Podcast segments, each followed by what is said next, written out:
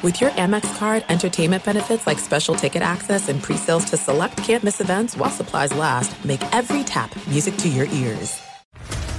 What's up, everybody? This is Stephen A. Smith, host of the Stephen A. Smith Show podcast. Tune in every Monday, Wednesday, and Friday at the very least as I bring you all new episodes that feature the biggest headlines in the world of sports, pop culture, business, and I answer your phone calls and respond to your tweets. You'll hear my unfiltered opinions and straight shooter interviews with top celebrities and game changers. All that and more. So listen to the Stephen A. Smith Show podcast on the iHeartRadio app, Apple Podcast, or wherever you get your podcast. The Black Effect presents Family Therapy, and I'm your host, Elliott Connie. Jay is the woman in this dynamic who is currently co parenting two young boys with her former partner, David. David, he is a leader. He just don't want to leave me. But how do you lead a woman? How do you lead in a relationship? Like, what's the blueprint? David, you just asked the most important question. Listen to Family Therapy on the Black Effect Podcast Network, iHeartRadio app, Apple Podcasts, or wherever you get your podcasts.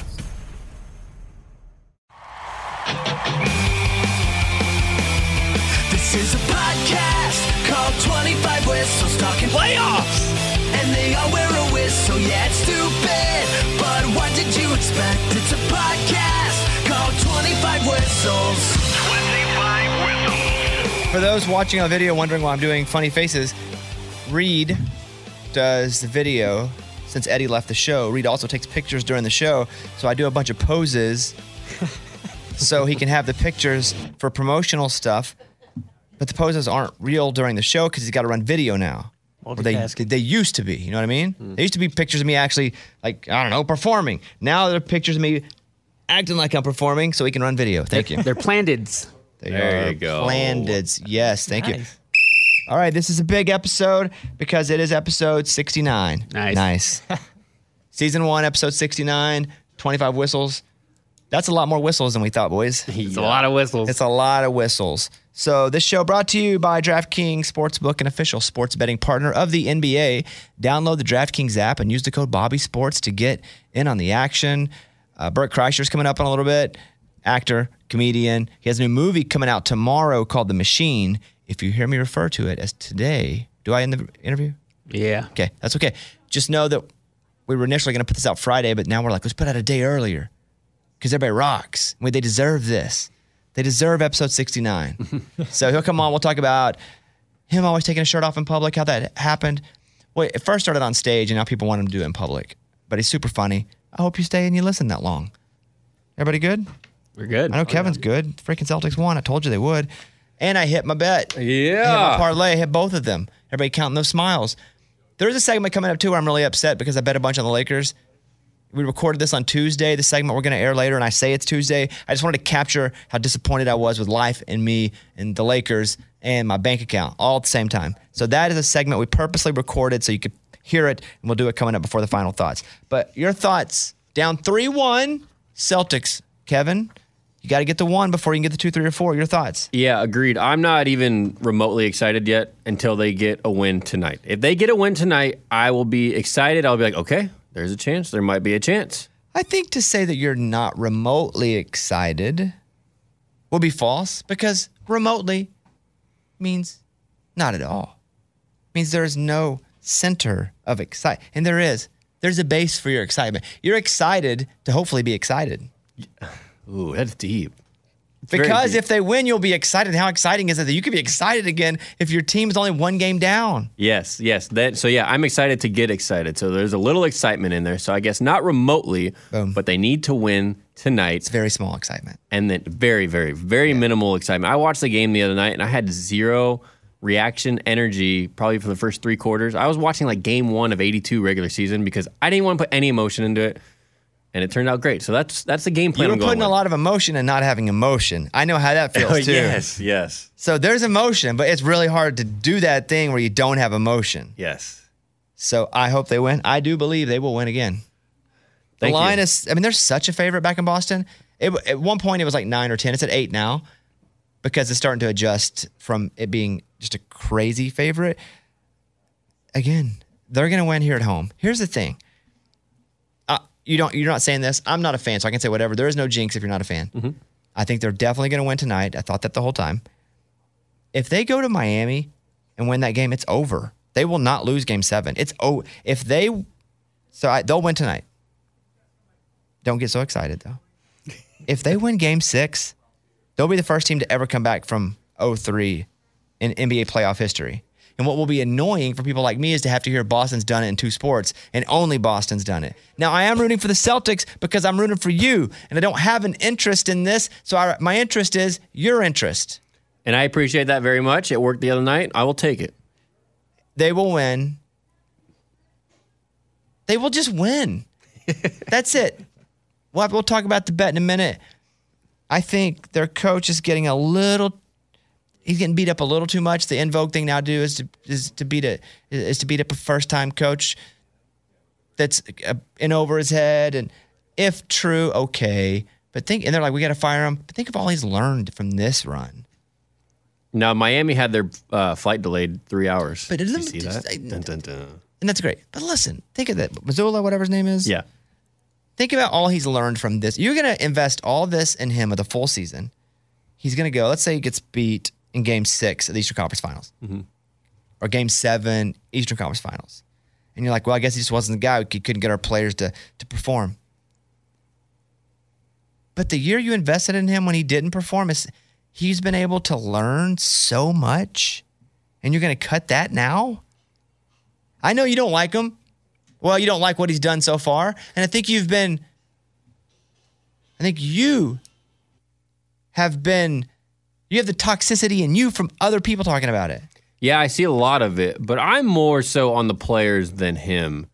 And even before last last game, I talked about the players not showing any energy. And then even in the first half of last game, they didn't really show much. Came out in the second half, and he called timeouts. It's just simple things like calling a timeout when the Heat go on a 9-0 run. Like dude. Absolutely. And you know, he's probably learned now. And he did that last game, and look what happened. It's like sending somebody to school for three and a half years because you're going to hire them to do a job. And you're like, ah, man, they didn't quite make the grades I wanted. ah, screw it. I'm going to stop paying for their education and not hire them. You got half a year. You just invested three and a half years in them. Finish it up. Let's see what's up. Give them a nut. Let's hire them for a little bit. You just Yeah. spent all this time and money on them. He's got this entire education now. Also, Tatum's just not that. Tatum's that guy, but Tatum's not that guy because he's not a vocal leader. He is his personality is not to be.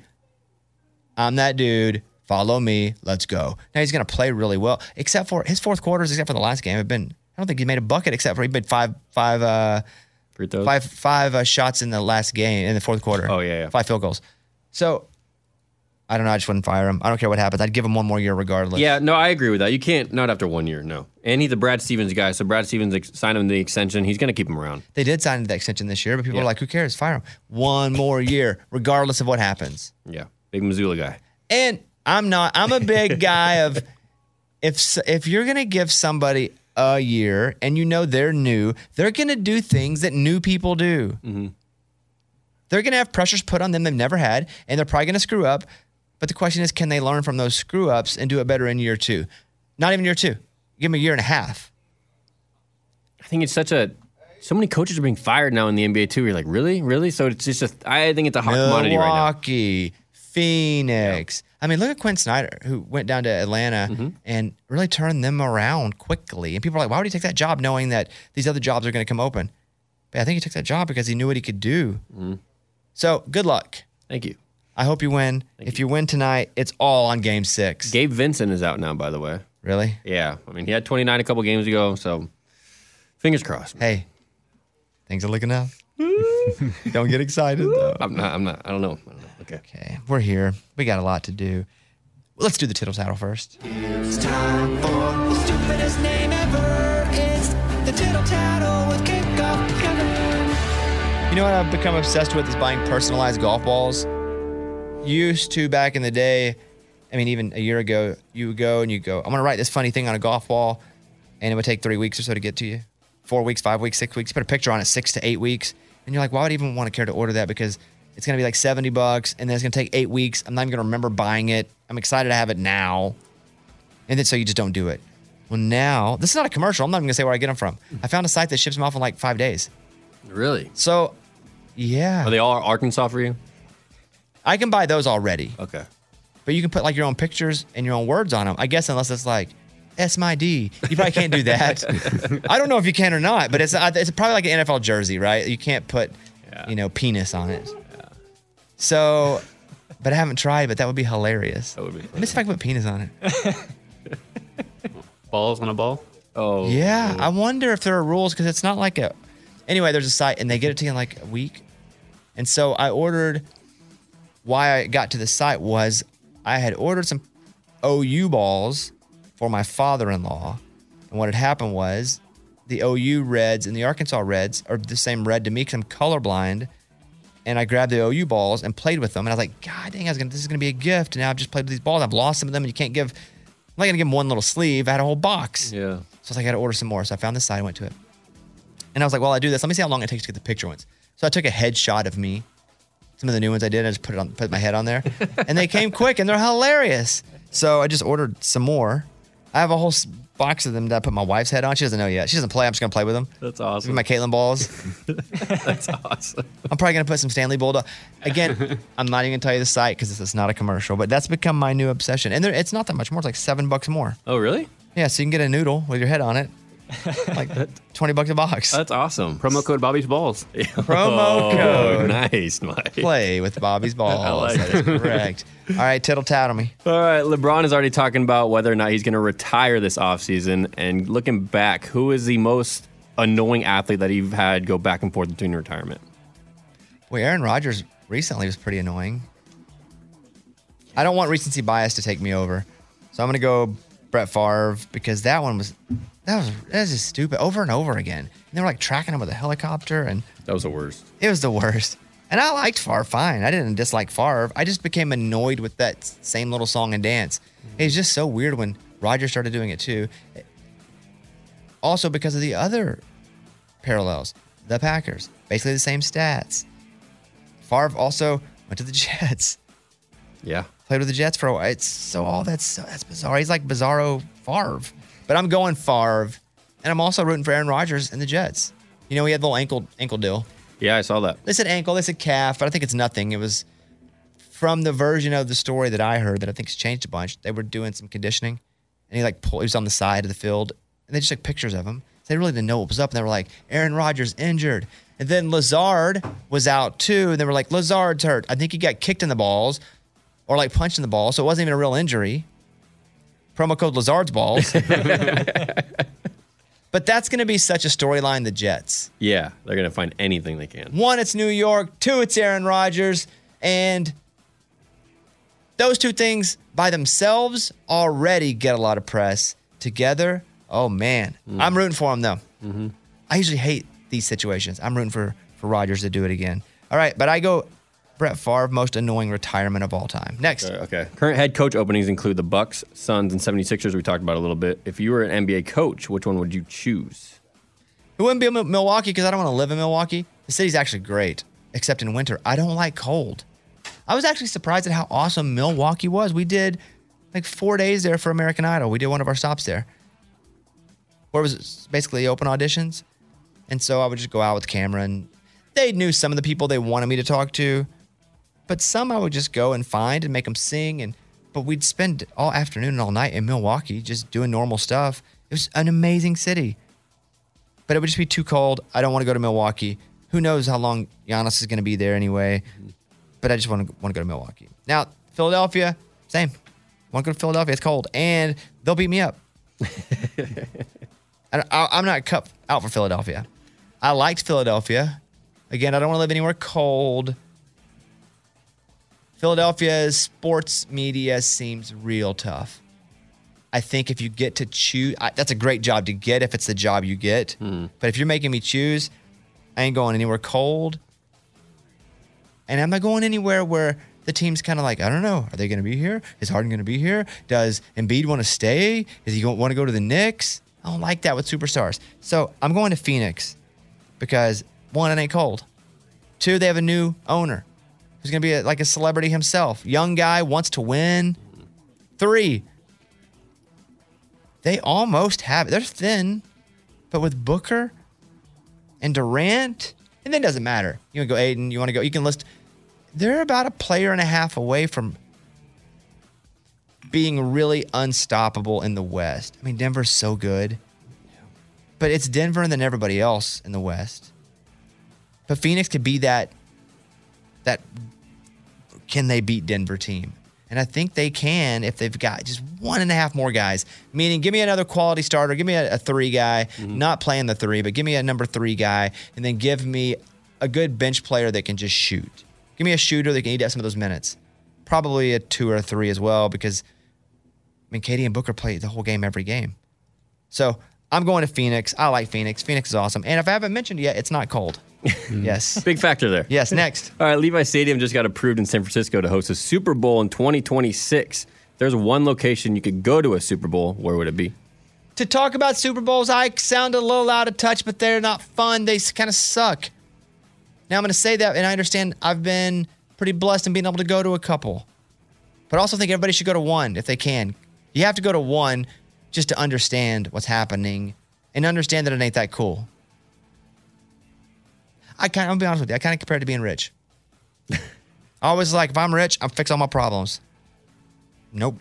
There's stuff I don't have to worry about that I used to when I was poor. But no, no, you're just it's you're more of the same person. You're just more of it. And if you're going crazy, you're crazier. There are times where I'm like, oh my god, I, it's not even the money part; it's the pressure of the performing, the ratings, the it, everything that comes with it. Because nobody just gets money with nothing else attached to it, unless you win the lottery. You don't just get money because someone's like, ah, you have a great smile. Here's some money. But unless you get there, you, you don't really realize that nothing, nothing really is different. Like I can pay my bills, but I'm gonna, I, I, I'm going, I go crazy. Like I'm just like, what's that? I'm so tired sometimes, and I'm not whining because it's awesome. I wouldn't trade it for anything in the whole world because I get to do this stuff like this, right? Same thing with the Super Bowl. You have to go to go. Oh, yeah, okay, it's pretty cool. Yeah, how about that? I don't want to do this again. Did you go days in advance or just that day? Do you remember? Both. Both. Okay. One of them we flew in day of to Miami. We flew in and we watched Drew Brees beat Peyton Manning. Yes. I believe that is that Super Bowl. But then we went to Indy and we went before. My thing is though, I'm not interested in the parties. And unless you're like a big time celebrity, you can't even get in. So th- I couldn't get into a lot of the parties and I didn't want to even try to get in or go because that's just not my thing. Like I'm not cut out for social, anything. Maybe that's why I'm not good at being rich because I don't like any of that stuff. I'd like to be able to pay my bills and make sure my dogs can have surgery. Yeah. Then I'm good. Yeah. Like that's the part of it that's cool. So I'd go if it were in Little Rock. They don't really have a stadium there for a Super Bowl or an NFL team. you know. I'd go for a Mountain Pine. I like it. But it's like prom to big build up, and you go and you're glad you went, and you have a story, but it's like, eh, it's okay. So I'm gonna go Super Bowl. I don't. I'm good. It didn't matter where it is, unless it's like a home win and they want me there. I, I like LA would have been cool because it's inside. Dome's cool. Indy was cool because of dome. Yeah. Miami was cool because the weather. Remember when they had it in New York? It ended up being okay, but Freezing. that's freaking crazy to put one in New York, open air stadium. Yeah, I'm interested to see in San Francisco too because it rains there a lot. It's cold. San Francisco's oddly cold. Yeah, exactly. We So- did uh, Breaking Bobby Bones in San Francisco, and you think California warm? No, it's way it's up way up there. Yeah, yeah. and it's cold as crap. Yeah. it can be anyway. Yeah. Yeah. so uh, just so everybody knows, Super Bowl's overrated, but I hope you get to go once. I didn't have to pay for any of it, so Oh, oh no, I didn't pay. I wasn't gonna pay for that. No way. I'm not spending that kind of money. okay. That makes sense. Yeah, no, I went for in Indy. I was doing a show on Fox Sports Radio, and it was Roddick and I, and they were like, "Hey, we'd love for you guys to go up and do the Super Bowl press row." The radio row. Mm-hmm. Yeah. And I was like, "But I don't want to take everybody. I don't want to have to be." And they were like, "You don't have to. You can literally have a really good spot, and you can just interview whoever you want." So they built us a huge stage. It was one of the bigger ones there. We, we kind of felt little like, wow, we got overdressed is what it felt like. You show up to a party overdressed. Mm-hmm. They built us this huge stage. Everybody else is at tables, like really known personalities who I admire, and we're like King Dingaling up on the throne. It was awkward for me. And so and we took Lunchbox too. All three of us went. Oh, that's awesome. And Lunchbox was kind of like it was Andy and I, and then Lunchbox was the guy that would run and get guests, or I mean, he was basically kickoff Kevin. Nice, but not kickoff, Kevin. Oh God, no. Yeah. Okay. Hey, you want to come on the show? Yeah, that's when he yelled at Warren Sapp, and Warren Sapp was like, Get out of my face. and then uh, Miami, we just went because Andy had tickets in a suite. It was like, dude, let's just go. So we went. Yeah, it's good. That's a good part. All right, what else? All right, last one here. Tom Brady was seen giving advice to the top four quarterbacks in the draft this year. What's the best career advice you've ever received? Ooh, it's good. I'm gonna go worst first.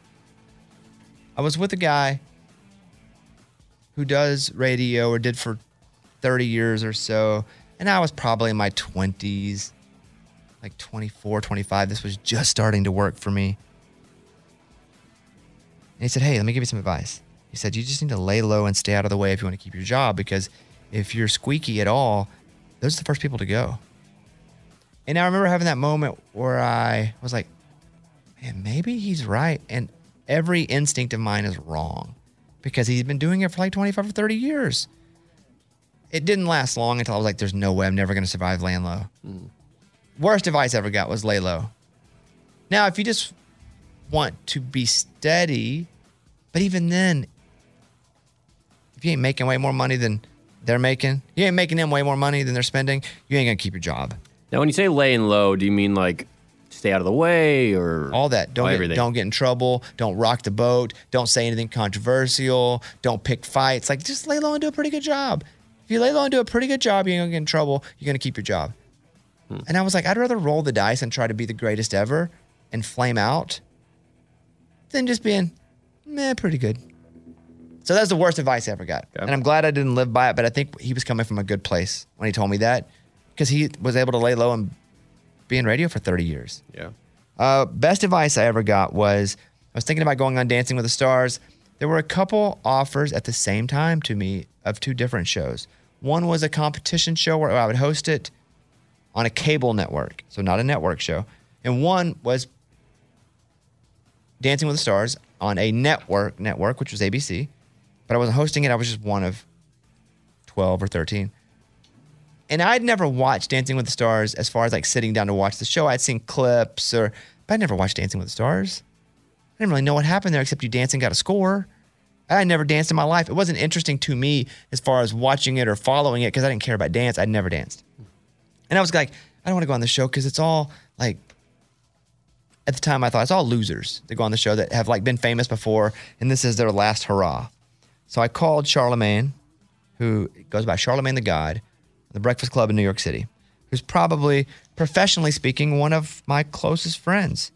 Professionally, like, or closest people. We don't talk as like buddies a whole lot, but if I'm in New York or he's here or we have quite, we, we hit each other. He comes to my wedding. Like, that's like my dude. I trust him with everything. When I got in trouble before I got fined the million bucks, when everybody else was hitting me up going, dude, oh my God, uh, he just sent me a page full of laughing emojis because he was like, dude, it's gonna be fine. You kidding me? Mm-hmm. You may have to pay a bunch of money, or the company will, but they ain't firing. But he was like, he's, he keeps it extremely real with me, so it doesn't matter if he says something good or bad. Like I trust that that's his truth. He's telling me his truth. And so I called him and I said, hey man, think about doing Dancing with the Stars.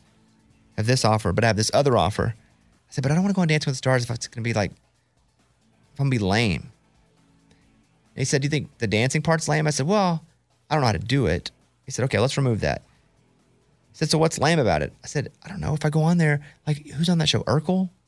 Who's on that show? People, you know? And he said, okay, but if you look to see the people that were on that show going the opposite direction, like Kim Kardashian was on that show, Michael Strahan was on that show when he was turning his career into uh, media. Wendy Williams was doing that show before she blew up. He said, don't take and just look at what everybody else tells you to look at. Look at also and and you know invest a little bit of time and seeing if there are any people that are trying to do what you're doing with it. He goes, and there are. He said, I ain't thought about that show in forever, but I can name like four or five people that use that show and went in the up direction. And I was like, dang. He's like, yeah, it's a platform. Go get it. You ever dance? No. Can you dance? No. We're gonna get kicked off anyway. so I did it. Obviously won, Yeah. but that was the best advice I ever got as far as career advice. So I'll probably give him some pretty good advice too. I wish I could think of some. I think I might be in the hole with him though. That's pretty good advice for me. And so that was it. And the show that they offered me failed after one season. Really? Yeah. I can tell you what it is off the air. Okay. Uh, Well, yeah. Did you feel like that propelled your the Dancing with the Stars career, or like got you more opportunities? Um. Or just got your name out there more, your face, your I feel like that since I won, it showed the power of the platform we have, I feel like it opened the doors to people going, "Oh, you won. You must be a really good." Like there was just a respect with executives, not because of dancing, but figuring out how to win the show. Right. And I don't think it made me any more whatever famous is because I did, I'm just that's famous is not really a thing anymore. There are just certain areas that you're just more known because fame is so fractured. There are people that you may think's famous because you follow them on TikTok or you watch their show on Car and Truck Network, or it's like if you're passionate about something and somebody's really good at it and known for it, to you they're famous. But there are people my wife loves. I, I never even heard of them, mm-hmm. and they're famous to her. So the fame thing doesn't even exist. I don't go out anymore and go, I wonder if people are looking at me. Now, sometimes I'm quickly reminded that people are looking at me when they're recording me and my wife having dinner. That stuff's always weird. Yeah. But it's not like fame where you're like, mm-hmm, they know who's here. It's not at all. Even some of my friends that are pretty big country stars, they're like, yeah, it's just weird because we can go places and people that don't listen to country music, they don't give a crap. They don't know. They'll never know. So no, I don't think it may. I just don't think fame's a, a real thing anymore. I think there's notoriety, and then there's fame. I think I have some notoriety, but the fame part of it, you got to hit real hard to have fame. And I don't think I've ever hit that. So, did it, it- I made a lot of money off that show. Because you make ten grand the first check, week one you don't get paid. And I may say some of this wrong, but week two, because they don't kick anybody off week one. If you survive week two, you get 10 grand. Then it's like 10, 10, 10, 20, 20, 20, 50. It's something like that build up. But you just make it to the final episode, you get full pay. There's no like you won, you get money. Everybody making the final episode is getting like another 50 grand or so. Oh, okay. So I made I made good money off of it, but it was it, to me that was just the it was the challenge of winning that thing when I was not good at it, and it showed me it doesn't matter what it is. I can just I can attack it, learn as I go, pivot when I need to, and be successful. So, so- and Mike and I lived together in a crappy apartment in L.A. Hmm. it is man, it's wild times. Yeah, I'd never seen an episode of that show either, and then went and saw every episode you danced it on was it. wild. I think back about that, and it is wild times because it's nonstop work. And do that show, I would do the radio show, toured some on the weekends, and I was dancing 12 hours a day. And then Mike was always on call because if I had a hour and a half, we'd run to the radio station and record something. It's brutal, but it was really, it was amazing. And even when you weren't rehearsing, you were like writing down the steps, trying to learn all the dances, trying to just I memorize it. suck so bad. Like I was really bad at that show. And sometimes my feelings get hurt. People are like, "Oh, you suck," but then I remember I do suck. I did suck. People are like, "Man, you were terrible." Like they're insulting me. They, they are. They're trying to insult me. There'll be some of these Dancing with the Stars articles that come up. They're like, "Worst ever," and they're like, "Bye bones," and I'm like, "You know what? You can suck." Uh, you know what? They're right. They're right because I think that too. I just don't like it when somebody else says it. It comes up every year. They're like, "Oh, not another Bobby Bones situation." Yes. Like why? They changed the rules after I won the show. Bunch of haters, They man. changed. Well, if I was a diehard fan, I get it. It'd be like somebody coming to the NFL who wants to play quarterback, but he has three arms, and he can throw from either side. You're like, well, this is odd, and he's got an advantage, and I, it's not his fault. He has this advantage. He was, was born. I just came from a place where the platform is huge, and our our people are loyal. I'm loyal to them. They're loyal to me. It was amazing. Love it. Anyway, that's enough. Is that it? That's it. All right. Thank you.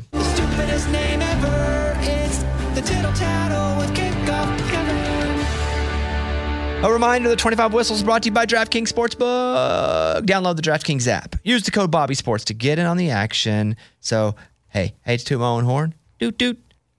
But when I miss, I'll let you know too. This isn't one of those shows that's like only celebrating the wins. I will be upset about my losses, and you'll hear that later on. But I didn't tell you guys to bet that one. I told you to bet this one. So the recap from Tuesday night, Boston hit the one and a half points they were given because they won by 17 and I was at dinner. I was where, I was somewhere because you texted me. Opry. I was working the Opry, and mm-hmm. Kevin goes, "We did it," or something like I that. I just said one point. Is that That's what it was? It I was like, one "What do you mean one point?" And so the over under was two sixteen. I went to two fifteen. Wild. I said take the under. Yes. So I didn't get to watch that live. I watched clips or watched little pieces of it while I was working at the Opry in between. But thank you very much. Tuned the crap out of that. So let's go. Let's do it again. We got here's the thing: the Celtics are going to win. I just don't know that they win by eight. So I'm going to go with the Heat plus eight. Nah, screw that. I can't do it. I'm going to go Celtics money line, even though it's not going to pay that well. Mm. It'll pay fine. Celtics money line, and I'm going with the over 215.5. I feel pretty good about that. Just get on. Get on the train. We're choo chooing. We're hot. Celtics money line over 215.5, and then count your smiles.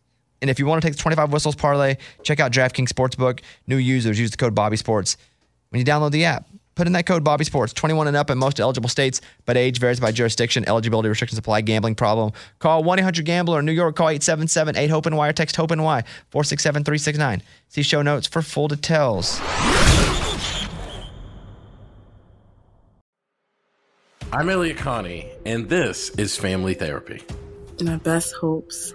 I guess identify the life that I want and, and work towards it. I never seen a man take care of my mother the way she needed to be taken care of. I get the impression that you don't feel like you've done everything right as a father. Is that true? That's true. And I'm not offended by that. Thank you for, for going through those things and thank you for overcoming them. Oh, wow. Thank God for deliverance.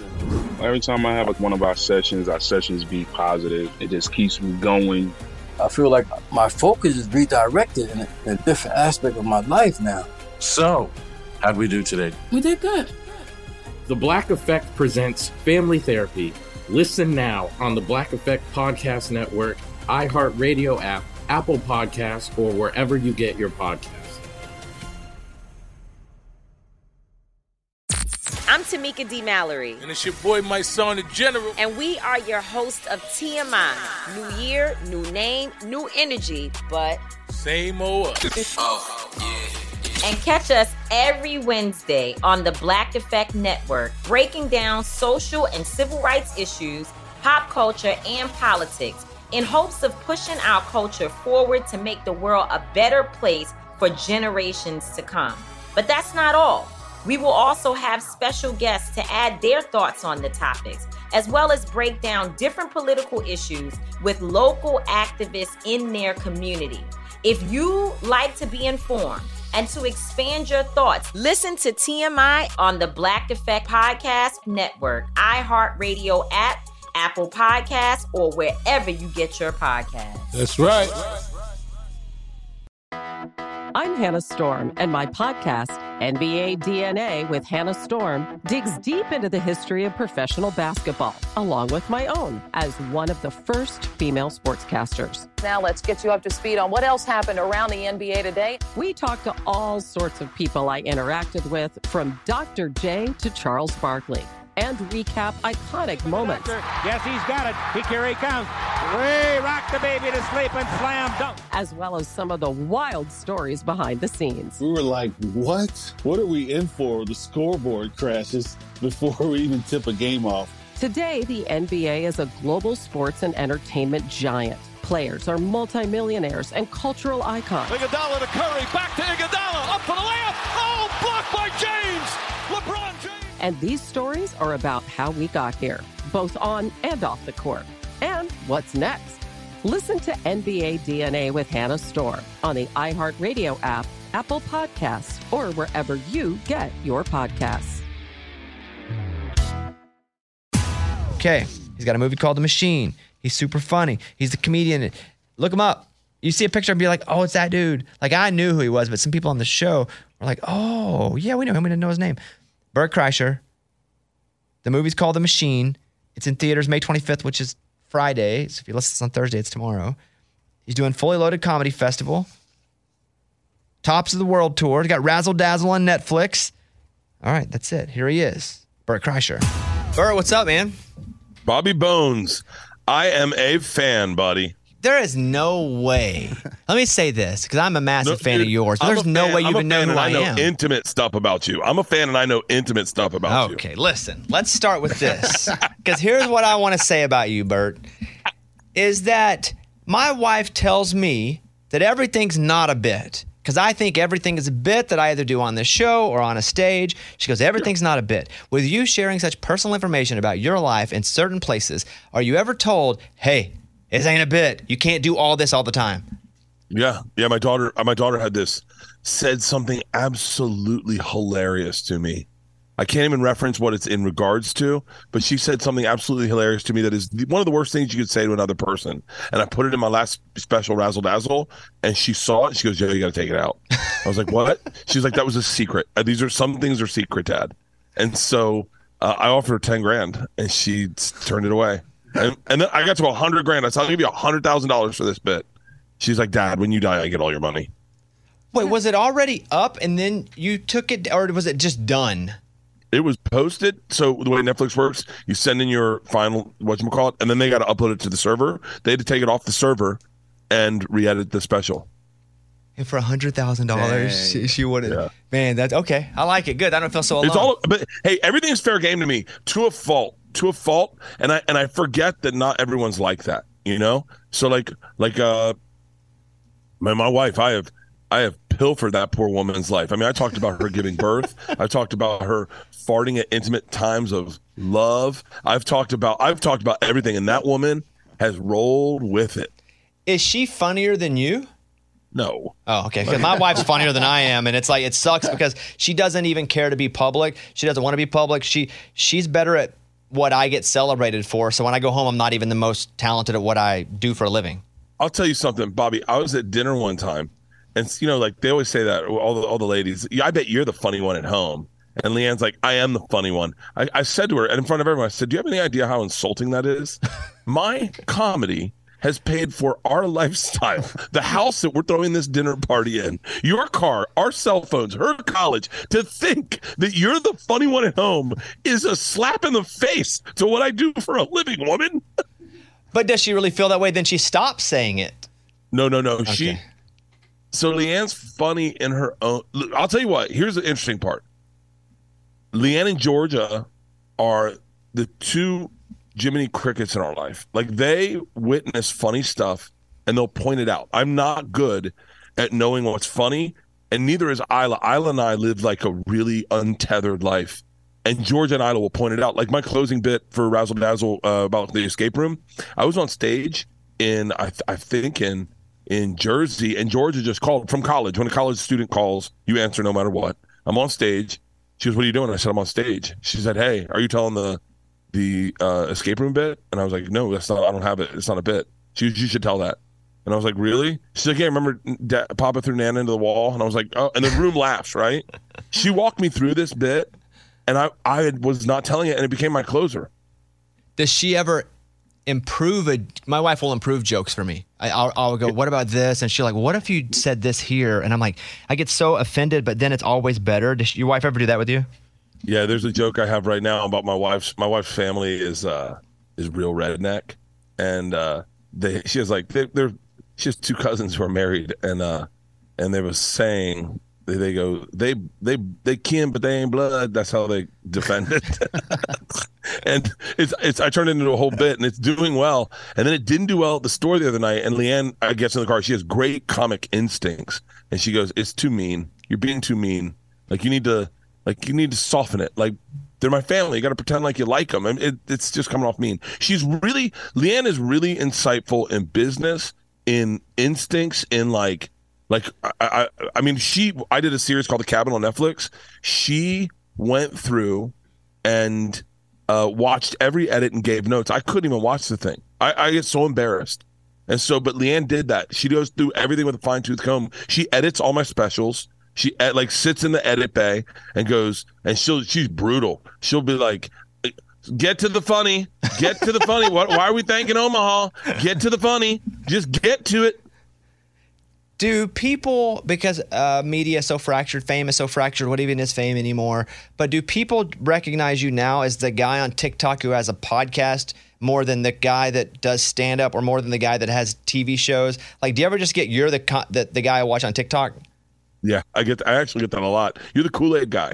Oh, I saw you on TikTok. You're the guy that. Yeah, you're the naked guy on TikTok. I get. It's crazy, especially when you see grown men that do it, and you're like, you're like, are you on TikTok? Like, I, I have a TikTok, but I, I, like, I have a TikTok that I I use, but I have a team that just posts my videos to it. Like, I don't. I'm not on I'm on Instagram. I, like I'm an old man. I'm on Instagram, and my daughters have burner accounts, and so I have a burner account on TikTok, and my daughter's burner account showed up in my feed, and I gave it to my assistant. I was like, "Look at it. Tell me if there's something I need to know." I once had a, somebody I was at a meet and greet, and they were like, "Hey," because I had on uh, clear glasses, and they said, "Hey, is there any way you would go get your normal glasses and put them on, and so I can take a picture with you?" And I was like, oh, "That's kind of weird." So I did it, but I, I was thinking about you before this interview. Do people ever go, "Hey, would you take your shirt off so I can get a picture with you with your shirt off?" Yeah. Oh, last night we were at the Lakers game, and uh, and these fans, we were in uh we were in a box, and it was like, and it was a bunch of very famous, like the most famous comedians in the world, and these fans were wanting, were taking pictures, and then they're like looking at me, and they're going, "Take your shirt off," and I'm like, "Can't I just be standing next to?" The, the can't I just be on Route Mount Rushmore instead of having like like take your shirt off? And how often do you do it though? Because you still, I, I saw you uh, hitting a golf ball at one of these events, and you took your shirt off to hit the golf ball. Like you still, like I have to as well at times, have to do it. But are you starting to do it less and less? No, I don't. I, I, I, I definitely there is a line, but like, you know, it's addictive. It's like you ever wake up in the morning, and you're like, I'm not drinking tonight, and then after you work out and you get through your day, and then at like four o'clock, you're like, oof, I want to drink because it's that first drink. That first drink is the one that tickles you. That's what's taking your shirts off like. It's like it really tickles me. Like it makes me like you rip it off, and there's always a big pop whenever you rip it off, and it it just at whatever I'm about to do, it adds to it. It makes it just a little bit better, like a little sprinkle, a little sprinkle of fairy dust. Let's talk about the movie, The Machine. A couple things that I want to say. First is it's a question about comedy movies because there aren't as many. It, I mean, No. back at 10 years ago, 20 years ago, we lived for them, old school. I mean, we could just list them all. It was one after the other, and it's what I look forward to. Why is there a void of these movies like yours, The Machine? But where are the comedy movies? I think it has to do with price point. uh, In all honesty, is that what happened? Is there was a, there was a heyday of comedy movies because they could make it at a great price point, and so like these early Vince Vaughn, uh, Owen Wilson, Will Ferrell, those movies were all made for like for like I, I was just kind of a conversation about this last night for like thirty million, I think, fifty million. And The, the early ones, the beginning ones, the ones that were like our are the ones we loved and you could always make money back. People were going to theaters, and then as, as streamers started to show up, you couldn't make money back on the price point that these guys needed to make their money, right? And so I think it was just a thing of price point. So they made the machine for I think twenty million because they can. I think what it is is you need. I, I think Hollywood got scared off. Woke culture scared everyone off a little bit because I mean some of the what they would say in these old comedies is absolutely atrocious now. like you watch it, you're like, woo, paging Doctor Who, and so, and, but but what what I think there is happening now is there's a bunch of comics that have gotten platforms on their own through podcasting and and and stand up. And I think if I, I'm hoping if the machine does well, it'll be proof in the pudding that that you can make a comedy with with Tim Dillon, Bert Kreischer, Mark Normand, Jay, Jay uh, Big Jay Oakerson, all these great comics. Tom Segura, uh, Joey Diaz, you can make it for thirty million dollars and make money back. That's why I'm, I'm I'm being serious when I say this. If you're listening, go out to the movies this Saturday, this Sunday, tonight. Go out to the movies and support comedy, live comedy in in supporting this movie because if this pops, dude, that opens the floodgates for everyone because every studio will throw 20 million at a comic and let them make their thing. The machine opens May 25th and it's only in theaters. And so, but this was a bit that you used to do in your because I've seen a couple different versions of it. Did the did the bit did the story improve? Like, did you learn how to tell it better, or did the first time you go out did you just tell it as not even a joke? Like, how did it start? And can you let the guys here on the show who don't know the story kind of know what it's about? Yeah. When I was 22 years old, I got involved with the Russian mafia. And we robbed a train. We robbed my class. and it sounds ridiculous. The first time I ever told it was on Loveline, and it was a kid from my class calling in to Dr. Drew saying, Hey, why don't you tell him about the time you robbed your class in Russia?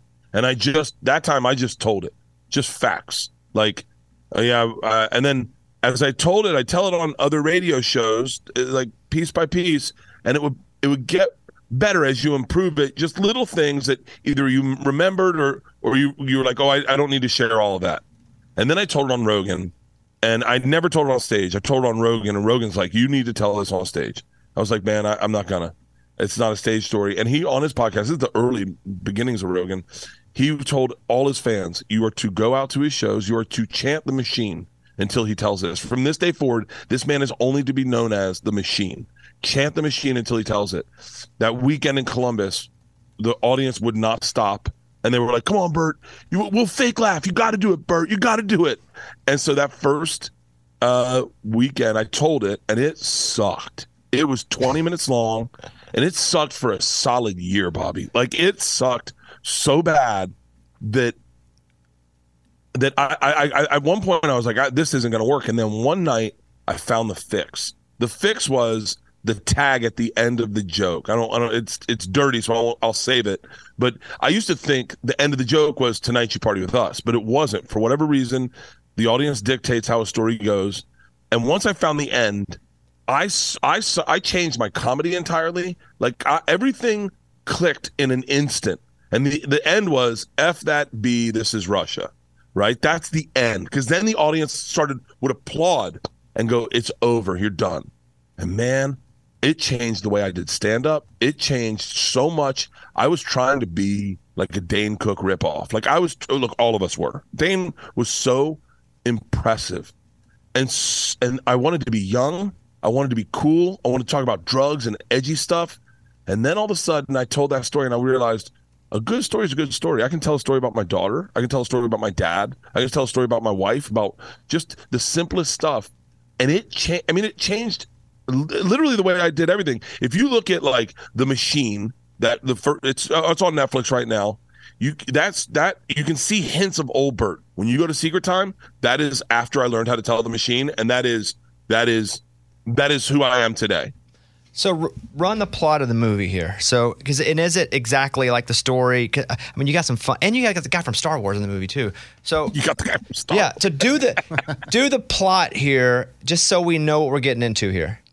Okay. I'll tell you this. This is the interesting part. Is I how- when I went to sell it to Legendary, I pitched him two other movies, and he bought those movies. He's like, "All right, which one do you want to make?" And I was like, "Well, if you tell me I can make a movie, I don't want to make The Machine." And he's like, "Yeah, why didn't you pitch that?" I was like, "I don't know." So I'm afraid it would be good, and I get kidnapped by the Russian mafia. And he was like, "Sold. That's our movie. That's our movie." So the the the movie is a reimagining of that bit, my viral bit that's like 80 million views. That this movie is a reimagining of that. So it's this the story is me and my father, played by Mark Hamill, aka Luke Skywalker from Star Wars. My me and my father get kidnapped by the Russian mafia, and we get taken back to Russia by the mafia to atone for the crimes of my past. For me, so the story of me robbing the train, I did something really wrong on that, and now I got to go back to Russia and pay for that. And it really is what I love about this movie, and what I loved about the the it's an old school action comedy, you know, like uh like Midnight Run. Like Midnight Run is just a good story that happens to be funny. Ju- uh, uh, Romancing the Stone, that's a good story that happens to be funny. Like uh the the Last Boy Scout. Like there's great action comedies that like I love that genre. Straight comedies are man, that is a tough. That's that you got to nod to those guys. Like leave it to uh Waitiki Kaki, that guy that does the thing. But like so it's an action comedy. It's me and Mark Hamill we get kidnapped by the Russian mafia and, and it's just a wild ride. So then let me ask this, be one of my final questions. I would be afraid that somebody in Russia would actually, if you are offensive to Russian mobsters, which why wouldn't you be? It's hilarious that someone would like hack your crap just to show you you don't mess with Russia. Uh, yeah. Well, let's not put that in the universe, Bobby. I would, I'd be, I'd be freaking out. I'll be like, I, I mean, there's, I started talking about North Korea once. I stopped mid sentence and I was like, you know what? I'm good. I'm gonna stop. ta- I I just don't want to deal with the hackers of North Korea trying to get into my life. So Well, I'll tell you what. I live pretty clean. I do. I mean, I don't have. I don't, I don't have many secrets. I mean, I, there's. I'm sure I do have a few. I'm sure once they hack your mainframe, you're like, oh, I got a lot of secrets. Oh, I got a lot of secrets. but if if if Putin takes it upon himself and he goes, "This is my mission. I'm going to ruin this kid. This kid. I'm 50. What am I talking about? I guess to him, I'm a kid." Then I think this movie will do very well at the box office. Okay. I think it it's takes. I think it's very funny. I good luck. guy- Good luck to you. Uh, would you ever go to Russia and promote this? So I tried, I tried, and uh, my wife put the kibosh on it. I was like, "Yo, let me take a screener to Putin." Uh, You know, I'm not You're out of really your big in the news, You're out of your Bobby. I'm You're not out of your big in the news, and so I didn't realize they were kidnapping. They were uh, arresting journalists. and my wife's, I was like, "Yeah, I'll just go to Russia. I've been there before. It's not that bad." And she's like, "No, they're they're locking up journalists," and I was like, "Yeah, but I'm not a journalist. I'm just a comedian." And they're like, yeah, "They'd trade you for an arms dealer in a heartbeat." Yeah, they poison you quick. That you know though. While you get bumped, all of a sudden you're poisoned. That's what they do over there. Or you jump out of Dude, a I- window. you- I, know. I watched that. I, I, I was on Netflix. Did you watch that on Netflix? I don't. I watched it on the news. I don't know. What'd you watch on Netflix? There's a whole documentary about about the people getting knocked off by by Bobby. Why are we even talking about this? We're put in the universe, Bobby. I'm just telling you how I feel. That's what I would be scared about. Okay, Keep look. that inside, Bobby. Keep that inside. You're the guy. You're the guy in an orgy going. Should we wear condoms? you know what? You're right, and I am that hey, guy. Bobby, can I ask you No, something? I don't know, how come, Bert. How come? How I come I don't- I don't do your show Go- more often? I don't. You've never offered up to come on the oh. show, so I don't know the Dude, answer. I'm a fan. I'm a fan. I'm a fan, and I and I always wonder why we, I never do this. You've show. never said, "Hey, can I come on the show?" Not one time. So how do I know that you want to come on the show if I never know? How come you never had me on the podcast? Because I've never said, "Hey, can I be on the podcast?" Can Can you? Will you be on my podcast? No, no, this is not real life. On a, we're on the air, and so we do fake stuff. Like you invited me to your podcast, and then I hit you up afterward, and you're like, "No, here, talk to my PR person." And they go, "Oh, he's Nope. busy." That's exactly right, what you- would I'm- happen. I'm, going to put it in the. I'm going to make this happen. I'm going to make this happen. I want you to be a guest bear. Okay. Look, I, this is fun. This is a fun bit, right? it's Yeah, a fun yeah. bit. What? We're having fun. It's Bert. Bert's funny. Take his shirt Bobby, off. you know I'm being real. Uh, there he took. Oh, he did take his shirt off. All right, there we go. There, yes, okay. Look at these. Look at these delts, Bobby. They- I'm jacked. Dang, dude, you are jacked. Yeah. Yeah, I'm on testosterone. Are you? I know I'm asking a real question because I did not expect you to have. By the way, he's got the muscles on his neck at a level that I've never seen them. Are you lifting I benched 285 this morning. one time or multiple? One time. Oh yeah, one time. I don't know. I'm, I mean, I can do 225 like six. So I don't know. Yeah. Really? Yeah. Hey, Bobby, let's do a little boys' weekend. You come out to LA, we'll work out. I'll have you on my cooking show. We'll do two bears, bears. You can shoot me up with tea. This is never gonna happen. I would love to. I'd, yes, the answer is yes. It's a bit, right? Absolutely. No, it's not a bit, Bobby. Absolutely. It's not a bit. Okay. Listen, everybody, go watch the machine. Um, I don't know what to say, but yeah, I'll be over. Heck, I'll be over today. It's a bit. All right. Yeah. So there he is. Hey, Bert. There he is. Bert everybody. All right, go watch the machine. I'm Elliott Connie, and this is Family Therapy. My best hopes. I guess identify the life that I want and, and work towards it. I never seen a man take care of my mother the way she needed to be taken care of. I get the impression that you don't feel like you've done everything right as a father. Is that true? That's true. And I'm not offended by that. Thank you for, for going through those things and thank you for overcoming them. Wow. Thank God for deliverance. Every time I have like one of our sessions, our sessions be positive. It just keeps me going. I feel like my focus is redirected in a, in a different aspect of my life now. So, how'd we do today? We did good. The Black Effect presents Family Therapy. Listen now on the Black Effect Podcast Network, iHeartRadio app, Apple Podcasts, or wherever you get your podcasts. I'm Tamika D. Mallory. And it's your boy, my son, the general. And we are your hosts of TMI. New year, new name, new energy, but. Same old. us. And catch us every Wednesday on the Black Effect Network, breaking down social and civil rights issues, pop culture, and politics in hopes of pushing our culture forward to make the world a better place for generations to come. But that's not all. We will also have special guests to add their thoughts on the topics, as well as break down different political issues with local activists in their community. If you like to be informed and to expand your thoughts, listen to TMI on the Black Effect Podcast Network, iHeartRadio app, Apple Podcasts, or wherever you get your podcasts. That's right. I'm Hannah Storm, and my podcast, NBA DNA with Hannah Storm, digs deep into the history of professional basketball, along with my own as one of the first female sportscasters. Now let's get you up to speed on what else happened around the NBA today. We talked to all sorts of people I interacted with, from Dr. J to Charles Barkley, and recap iconic moments. Yes, he's got it. He, here he comes. Way rock the baby to sleep and slam dunk. as well as some of the wild stories behind the scenes. We were like, what? What are we in for? The scoreboard crashes before we even tip a game off. Today, the NBA is a global sports and entertainment giant. Players are multimillionaires and cultural icons. Iguodala to Curry, back to Iguodala, up for the layup. Oh, blocked by James. LeBron James. And these stories are about how we got here, both on and off the court. And what's next? Listen to NBA DNA with Hannah Storm on the iHeartRadio app, Apple Podcasts, or wherever you get your podcasts. All right, Bert Kreischer, super funny. And I did text him. Is, did you guys leave that in the interview where he gives the first part of his number? Let me take that out. Oh, you did? Yeah. Got it. So at the end of the interview, he's like, hey, text me. I'll prove to you. Did you leave the part where he's like, come do my podcast? Yeah, I'm like, yeah. okay. Mm-hmm. And so I was like, okay, fine. So he, he gives me his number. And then he texts me, and I text him. I was like, hey, dude, it's funny. He's like, yeah, great. Come on podcast. And I was like, okay, well, you finish all your press. And if you hit me back in a few weeks and you still want it, we'll definitely talk about it. I just wanted to feel pressured because he said it on that, that I had to go on his podcast, which is really good, by the way, really popular. So there's that. Bert Kreischer, thank you for coming on the show. That's pretty cool. The chase for the NBA titles in full swing. While the best in the NBA battle it out, you can get all the playoff action at your fingertips with DraftKings Sportsbook, an official sports betting partner of the NBA. New customers can make a $5 bet and score $150 in bonus bets instantly.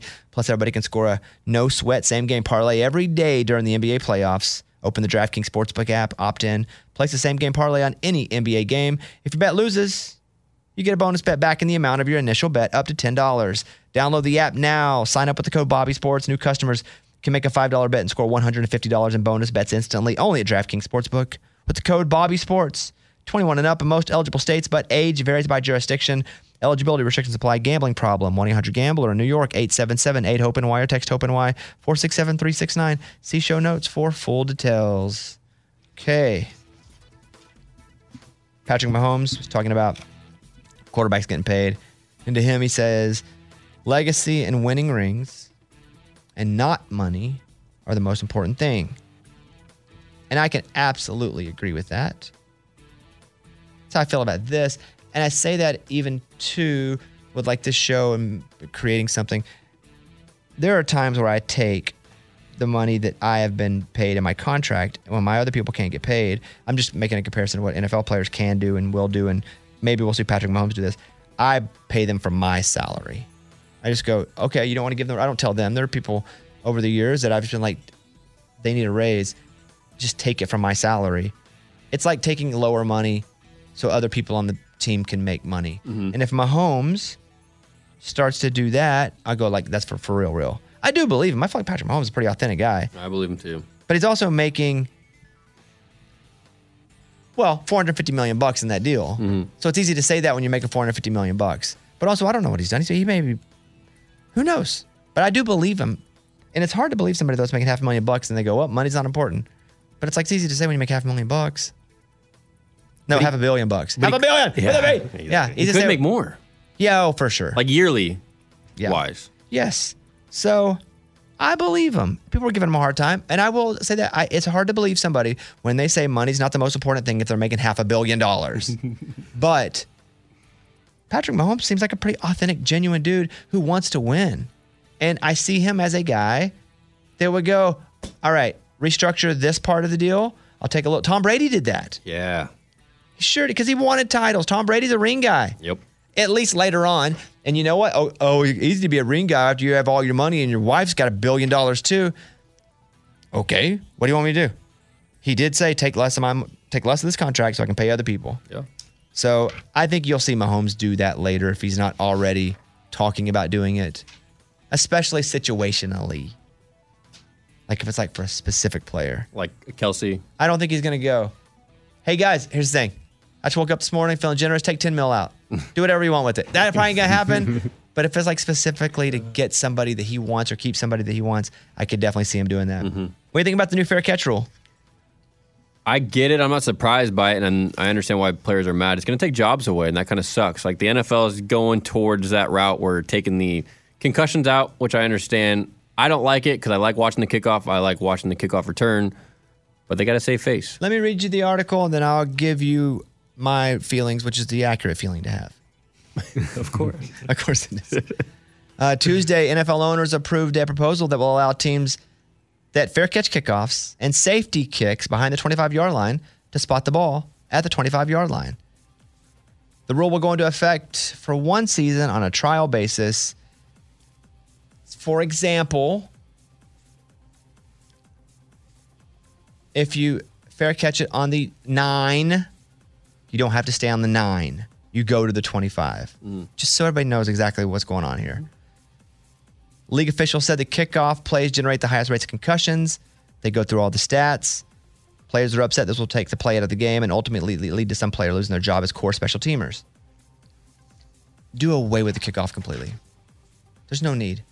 How many times does something actually happen on the kickoff versus how many times are the people getting injured? And, how, and what about that time that could just be another offensive play? I'd rather see an offensive play than a kickoff return. You? But I love it. Let's go. Let's go, Skip Bayless. Those, yeah, so those that small amount of times you do see something makes it so exciting. And so- Absolutely. remember Nyheim Hines against hey, the you know Patriots how fun it would be year? if they didn't wear helmets? That would be so fun. There's a lot of things that would look spectacular. When they could kill receivers across the middle, you know, or when they could rock quarterbacks. Yeah, it was fun. Yes, it's fun to see, but it sucks whenever somebody gets hurt that's valuable. And when everyone's like, we can't believe quarterbacks, they can't even be touched. I'm like, I get it. That's annoying. However, the more annoying thing is that if you have a franchise quarterback and he's out for three or four games and you lose three or four games and then the ratings are down and then the, and they're like, well, that's not football. Well, you never played real football either, idiot. Not you, Kevin, anybody. Somebody who never played it down is like, I like real football. They should be playing real football where they just get. Why don't you play real football, fat boy? you never played it? You can tell. So I say no kickoffs at all. You just start at the 25. Give me another offensive play. No. because nine, it, it even said 99.3% of kickoffs did not have one concussion of the entire year. So 0.7 Yeah. is You, getting so concussion. okay. So out of every 200 kickoffs, you got one player with a concussion that's probably affecting the rest of their life. 200 kickoffs. Yeah, he's making a lot of money doing it too. Nope. Not kickoff returners. You're talking about right league minimum. Um, yeah, 500 grand Two or 250, I think is what it is. Okay, cool. And then let's split that in half because of fees, taxes, agent fees. Yes, it's a l- lovely life to play in the NFL. It'd be awesome. I wish I could do that. I wish I had the athletic. Kickoffs are stupid.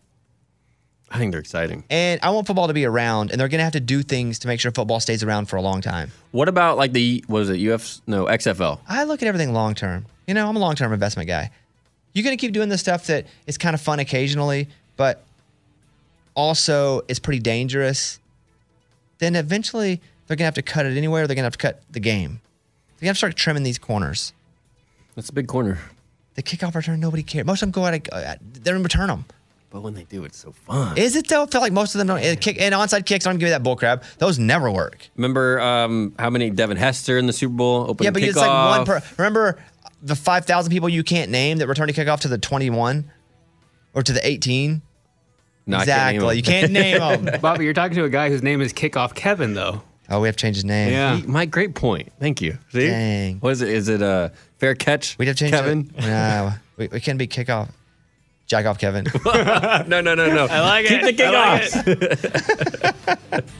Uh, listen, it's uh, kickoffs are fun, but at the risk of having eventually different people in government going, "Oh, let's grandstand the NFL concussions," because eventually that's going to happen again. And look at this rate. Just cut that cut the almost meaningless stuff to save the stuff that really matters. And kickoffs are boring to me anyway. You just want to see it be like 100, 100 to 80 or something every game. Let's make the field. Here we go. Let me impose. Let me put in some new rules. Uh, I get it. The league must think there's something to it. They're gonna try it for a year, and if it's so stupid, they'll they'll turn it back, and people can get crushed. What about punts? Those are crazy. But they're fun. Yeah, and I guess the different, it's different with what the people can do on a punt versus a kickoff because a kickoff you're kind of running down nobody in front of you. You're running as fast as you can, as hard as you can. Where a punt, you got different situations. You got linemen, you got, you know, you have the, the gunners obviously on the sides who mm-hmm. are trying to go, but they just even have people trying to stop them. yeah, from the get push them out of bounds. So punts are different in that it's not just run, collide. A little strategy to a punt. Yeah, and now there's the rules where you can't just lay a guy out trying to return. Oh, I wish it was. Why? oh, it's so fun. Oh. Those guys are. But those rules too Oh. were met with the same feeling that you have right now about kickoffs at one point. But you don't even have. You won't even have a return anymore. But how many returns are there anyway? I feel like kickoffs just are just a waste of time anyway because most of them aren't even returned anymore. Period. That I yeah I don't. They just kick it back in the end zone, and I just wasted, I don't know, two minutes. Now they're going back to commercial. That part I hate. Yeah. I that. The commercial part. Thank you. uh, let me do this Lakers segment that we did, and then we'll do final thoughts. So I'm going to throw this to a segment we recorded on Tuesday after the Lakers lost to the Nuggets Monday night, and it's stupid. All this is stupid. And so enjoy a stupid segment. Here you go. okay, so recorded this on Tuesday. So by the time you hear this, it'll be Friday most likely. But I don't want to lose my vigor because I was watching Lakers last night and they lost. By the way, the first half. And I knew not to think they were going to win, but I did feel pretty good about it during the first half. And I was like, okay, they're they were at 10 in the second quarter. And so I turned it off for a little bit. Just was a good, eh, good-ish husband. Had some work to do too. Turned it back on in the fourth quarter, and they were either up one or down one in the early fourth quarter, something like that. So I'm like, oh, god dang, like, let's go. And so I'm watching the game, and I'm like, you know what? I looked at the line, and it was Lakers plus one and a half. Okay. In game, in game, Lakers plus one and a half. And they're playing in LA, and LeBron was just taking over the game because he felt like he had to. And I'm like, let's go. I'm, I'm in. I'm in. I, I, I bet a lot. I bet a lot. Oh, no. So I took the Lakers plus one and a half. They lost by two. Yep. So I took the Lakers plus one and a freaking half, thinking there's no way one they're going to lose, and two, the game was so close that they may lose by one, but I have to stop betting NBA games. I'm so bad at it. We don't know what's happening with the game in Boston. By the time this airs, it'll be in the future, and we'll know what's happened. Mhm. Either the Celtics are done or they're still in it, and but I have to stop betting, not on NBA games, period, but betting a whole lot of money because I have a feeling, an in-game feeling on NBA games. Terrible. It's yeah, it's the hardest one. I was yelling. I was so into the game. My wife's like, "Since when are you a Lakers fan?" and then I had to, I made up a story. Uh, I I just want to see LeBron win another ring, which wasn't true. I, I would have liked to see LeBron win another ring. Yeah. So I bet, I bet that um, Lakers plus one and a half. They lost by two, and then I also bet the over at two twenty seven point five. And in that over, it was at minus 300 when I bet it because it was late in the game. And I was like, well, there's no way they're not going to hit this. And they, they, didn't- they freaking didn't hit that either. It ended up at 224. 24. What'd you say you got it at? 227.5. and so not only that, the Lakers had a chance because Schroeder missed a three from the corner, wide open. Yep. Wide open.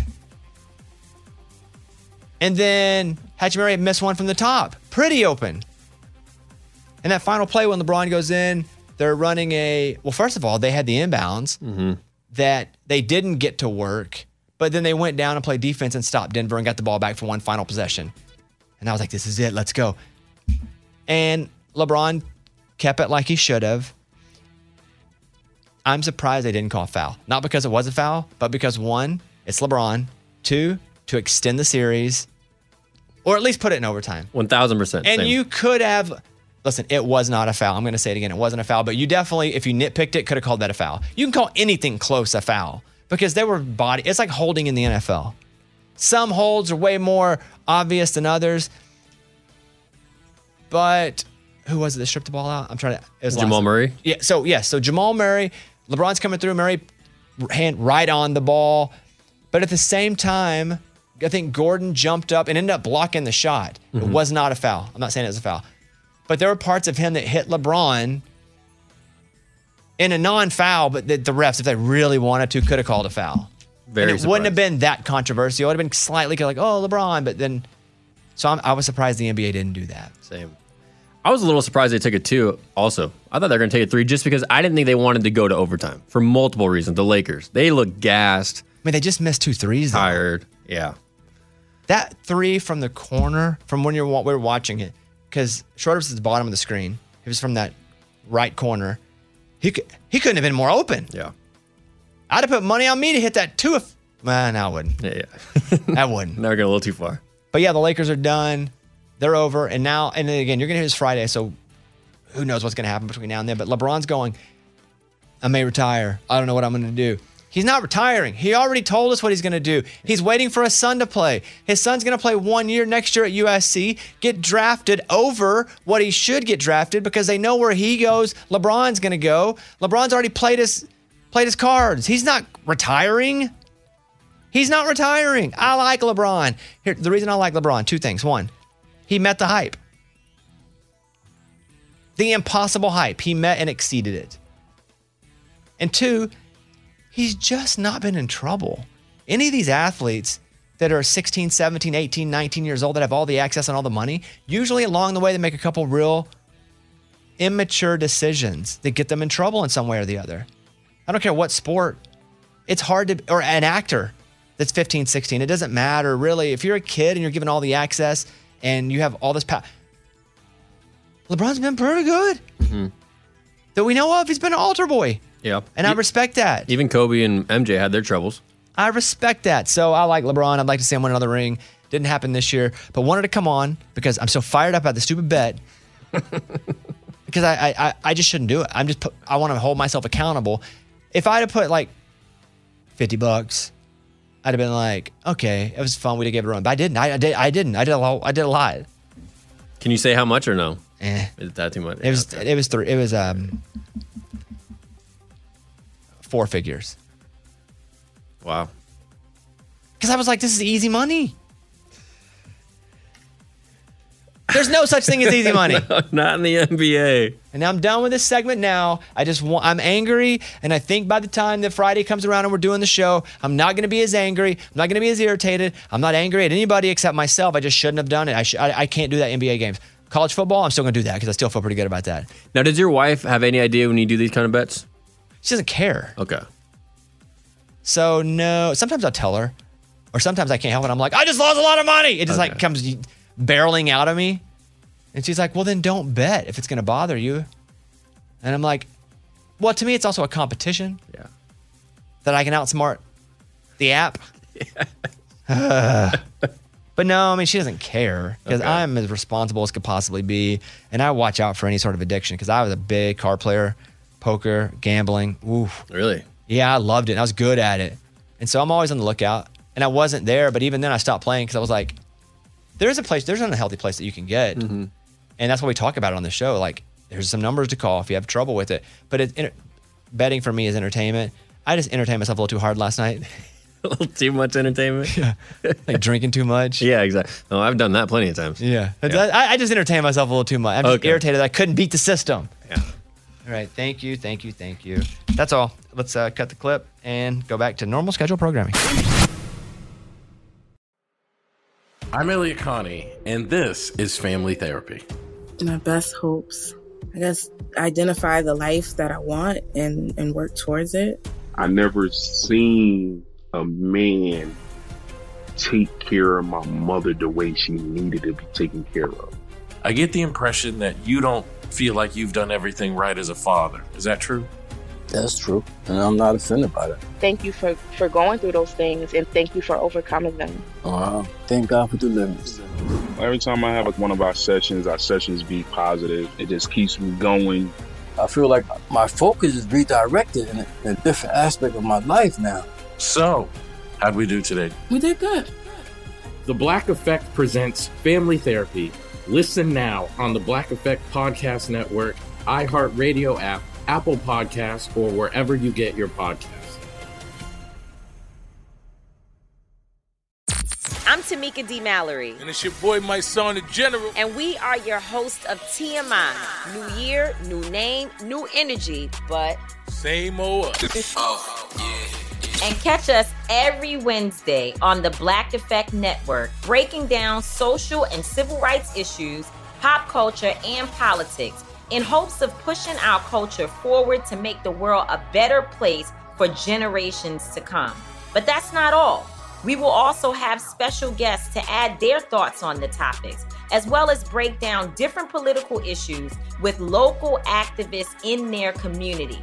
If you like to be informed and to expand your thoughts, listen to TMI on the Black Effect Podcast Network, iHeartRadio app, Apple Podcasts, or wherever you get your podcasts. That's right.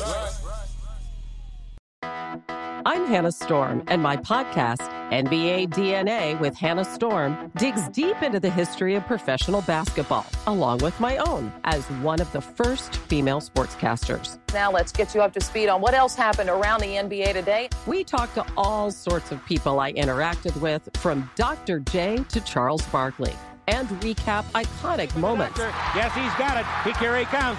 Way rock the baby to sleep and slam dunk. as well as some of the wild stories behind the scenes. We were like, what? What are we in for? The scoreboard crashes before we even tip a game off. Today, the NBA is a global sports and entertainment giant. Players are multimillionaires and cultural icons. Iguodala to Curry, back to Iguodala, up for the layup. Oh, blocked by James.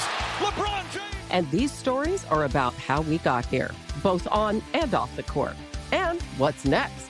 Listen to NBA DNA with Hannah Storm on the iHeartRadio app, Apple Podcasts, or wherever you get your podcasts.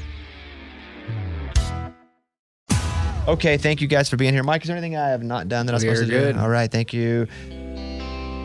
On it's gonna be Tuesday before we get the new one up because Monday's a holiday. I don't know, best guest ever. In person, for sure. We've had Dan Patrick, obviously, and Rich Eisen and Colin Cowherd as guests, but they were they were all Zoom. Kevin, tell everybody who's coming up on Tuesday. Two time Super Bowl champion, Logan Ryan, NFL corner, safety, kind of a hybrid. been in the league- All-American in college at All-American. Rutgers. Yeah, it's uh this is awesome. He did almost an hour. We talked about everything from what uh, you know, speed of the game from high school to college. We talked about what it was like to be recruited as a four star, what it was like when he was a three star, and then somebody watched one game, dinged him to a four star, and then how his life changed because somebody just happened to see him and give him that fourth star. And how everything changed after that. And then how he gets drafted to the NFL. We talked about Tom Brady. Oh, I forget that there's so much New England in that for you. Oh, it was beautiful. You had a personal boner too, not mm. just a football one. Oh, I sure did. Dang, I didn't think about that. The Belichick story Yeah. had oh, that was my favorite. That's how we keep getting all these Boston people on here. I'm just like, man, Kevin's lining it up. I'm like, how do we get the Boston mayor today? uh, so yeah, that'll be coming up on Tuesday's episode, which we will do one next week for sure. Uh, final thoughts. Let's go around the room here and let's go over to Kickoff Kevin first. Kevin, Yeah, I'm gonna ask you a question uh, to see my fandom here because you're a busy guy and a big fan. You're always doing stuff at night, even during the week. And you know, tonight we could talk about the game. And I am going to a concert. Concerts start at the same time as a game. Am I a bad fan for that? I will be watching on the, my phone. I'm gonna say no because you can have a phone and it's three one. yes. Okay. and you don't really want to because if they lose I'm, I'm not watching I'm not I don't want to watch after the loss anyway so I'm gonna say no you're not a bad fan if it's 3-3 mm-hmm. if it's game 7 you'd be a terrible fan Agreed. Okay. if it's game 6 I'd say pretty bad fan mm-hmm. who cares it's you're down 3-1 you're probably not gonna come back and win the whole thing anyway go have fun at the show at least you can do that and have fun instead of being miserable losing a freaking series you know Thank you. Yeah. yeah. Okay. Cool. That's what I would say. Reid our video guy, camera guy extraordinaire. What do you have? Uh, do you think your uh, the balls that have your face on it, the golf balls, uh, when you lose those and people find them, do you think that they know that those are your balls, or do you think it's just like a super fan? Here's the thing about my balls. Unmistakable. I don't.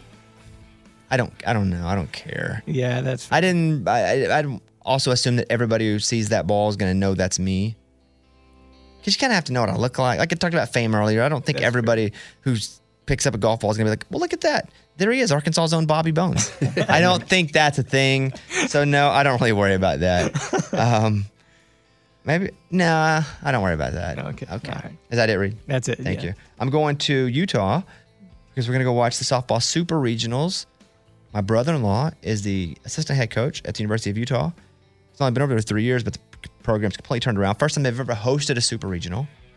So we're gonna go root them on. Hopefully, I think they're playing San Diego State, and I hope they win. Go to the College World Series. It'd be super cool. That'd be fun. Yeah. His mom, Patty Gasso, has won two national championships in a row at Oklahoma. Going for a third. They are unstoppable. And so they'll play in a super regional too, but they'll probably just win that easily and go to the College World Series. I'm so into college softball. Who knew? What's you've been to softball and college baseball World Series? Is there similarities, differences?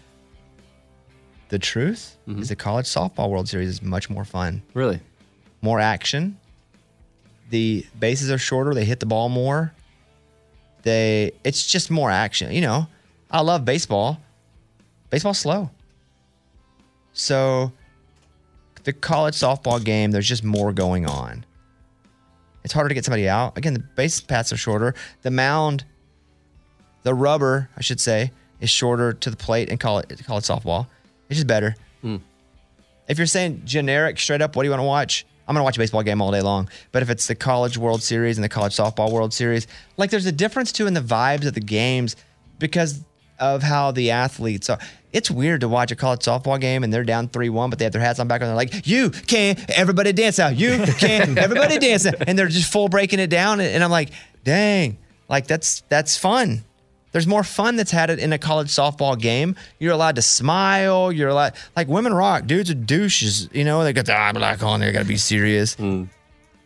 That's what makes it more fun because of the environment there. The environment's like that in the stands too, a little bit. It's almost like the Savannah Bananas, but college softball. It's that kind of thing, except that's not exactly happening on the field. Mm-hmm.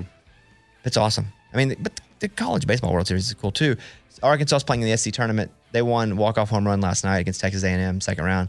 So SC tournament's weird though because you go way far. You've played a lot of freaking games, and you're kind of tired going into hosting a regional college baseball.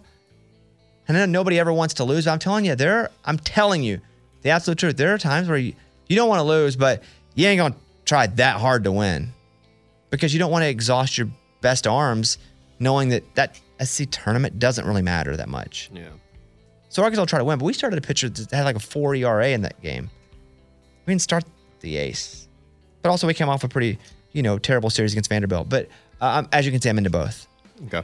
I just have family in college softball and just my heart and soul in college baseball. That's it. I like it. Thank you. You guys have a great weekend. Although today's only Thursday when this comes out. Have a great Friday and then a three day weekend. Hope it's safe. And hope you enjoy the interview. Follow us on social media at 25 Whistles. Got a good one for you coming up Tuesday. Kevin, good luck with the Celtics. Thank you. They let's see, they tonight, that's Thursday. So they play Saturday. Mm-hmm. They, would they play Memorial Day if they keep going? My, it would be Monday or Tuesday. I mean, they could. When we come back, either they're going to be so in it, it's party time, or sucks for you, buddy, it's over. Yeah, Monday. Dang, we went back to Tuesday, so game five, six. It'll be over. Seven. It'll be over by the time we come back. So congratulations on the win. Yeah. Also, dude, I'm very sorry that didn't work out for you. Oh, thanks, man. Yeah, It I know. We'll get them next year. All right. Let me blow the whistle and we'll get the crap out of here. Bye, everybody.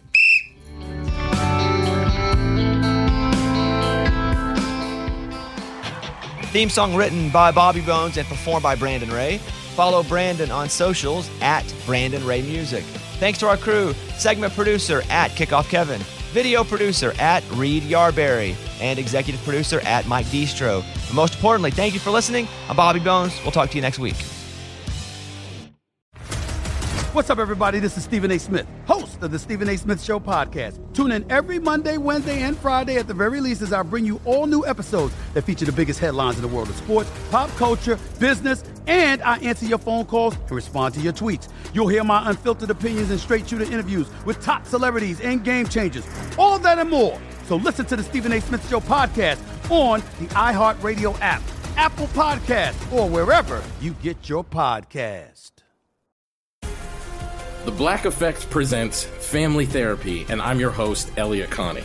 Jay is the woman in this dynamic who is currently co parenting two young boys with her former partner, David. David, he is a leader. He just don't want to leave me. But how do you lead a woman? How do you lead in a relationship? Like, what's the blueprint? David, you just asked the most important question.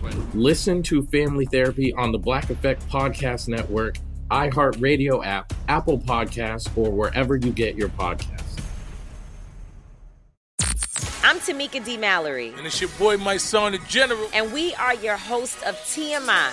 And catch us every Wednesday on the Black Effect Network, breaking down social and civil rights issues, pop culture, and politics in hopes of pushing our culture forward to make the world a better place for generations to come. Listen to TMI on the Black Effect Podcast Network, iHeartRadio app, Apple Podcasts, or wherever you get your podcasts. That's right.